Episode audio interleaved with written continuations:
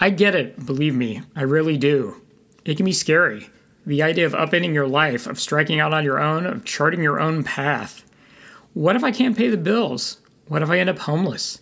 What if my partner gets fed up with it and just leaves me? And most of all, what if I fail? These and thousands of other similar questions ran around in my head rent free for years, and to be honest, they still do sometimes. The fears, the insecurities, the self doubts, they're all still there, albeit to a lesser degree than they used to be. With the person that I am, they honestly will probably never be completely gone, but I've made somewhat of a peace or truce with them.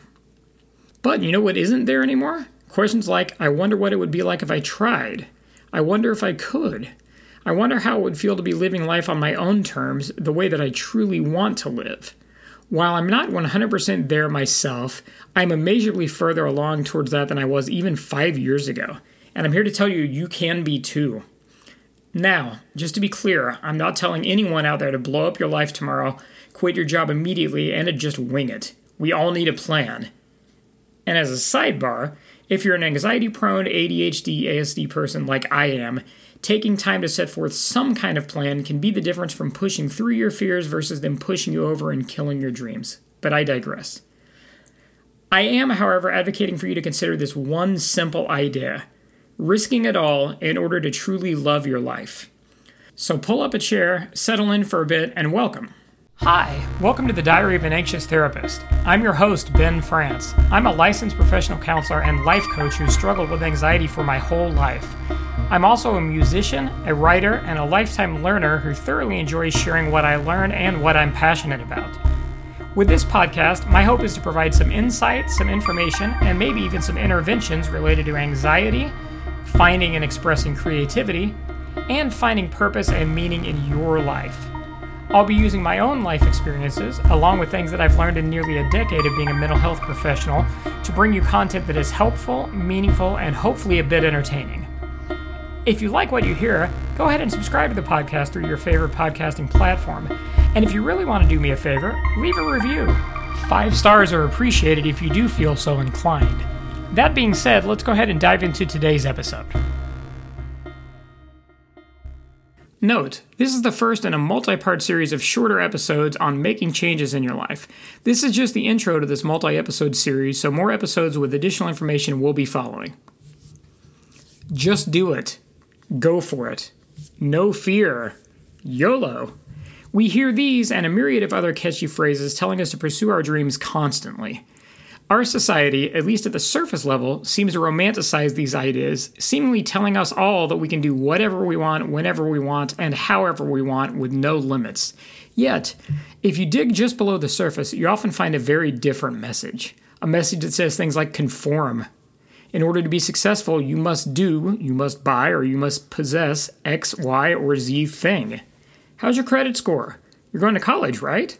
You've been an adult for 2.3 seconds, so why don't you own a home? Why don't you have a mortgage? Why don't you buy this shiny thing? And most of all, why don't you want adulation from everyone else for everything that you do? Looking at these two things together, there's more than a little bit of conflict, I'd say. Wouldn't you agree? On one hand, you get go for it. But on the other hand, your response you get when you go for it is no, not that way. That's not acceptable. That's not what you should want. On their own, these two factors alone could be enough to nearly paralyze anyone. But factor in our needs for safety, security, and perceived certainty, and it's a wonder that humanity has ever produced people that have had the courage to break the mold, to strike out, and to do anything differently.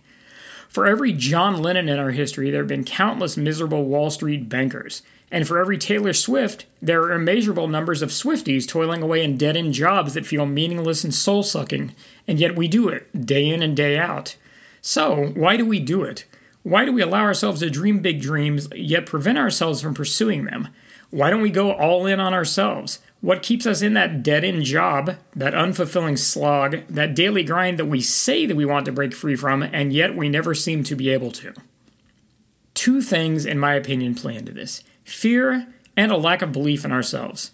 I think that these are the primary things that keep us stuck in unfulfilling situations. As mentioned before in the intro, we fear financial ruin. We fear not making ends meet each month. We fear not feeling safe, not feeling secure, and not feeling that we're okay. These are all basically fears of failure, in my opinion, and I believe that all of these fears stem from the second part a lack of belief in ourselves. If we truly believe that we could do anything, be anything, and have the lives that we wanted, the fears wouldn't hold us back. We wouldn't allow what ifs to prevent us from striking out on our own, from starting that business that we've always dreamed of owning, or from taking that chance to become the writer, musician, actor, or creative that we've always felt that we truly are. And yet we do, time and again. We let our worries and fears, whether justified or not, prevent us from becoming our truest, most authentic selves.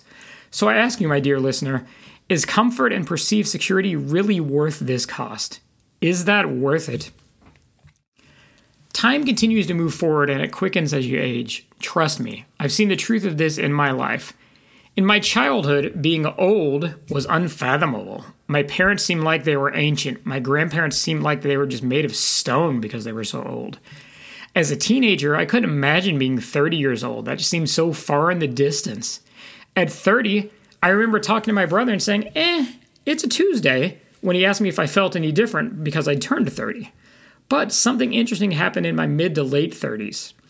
I started to look back and realize just how fast time was passing by. How my high school years felt like yesterday in some ways, but like a lifetime ago in others. Now, in my late 40s, and good God, it makes me cringe in some ways to even say that out loud, I've come to realize how quickly time truly passes. I'm going to wake up tomorrow, metaphorically, and be 50. At that point, I'll be closer to 80 years old than I will be to my 21st birthday, and that's not only scary, but it seems impossible.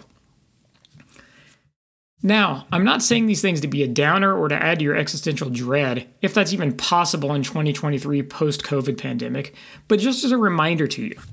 Time marches on whether we like it or not. So, with that being the case, what's holding you back? Do you want an 85 year old you to be looking back on your life and saying, if I'd only, dot, dot, dot? Because at that point, the clock's almost ran out and you only have so much time left. Regret of not trying from every older person I've talked to is much worse than regret of taking a chance and it not working out.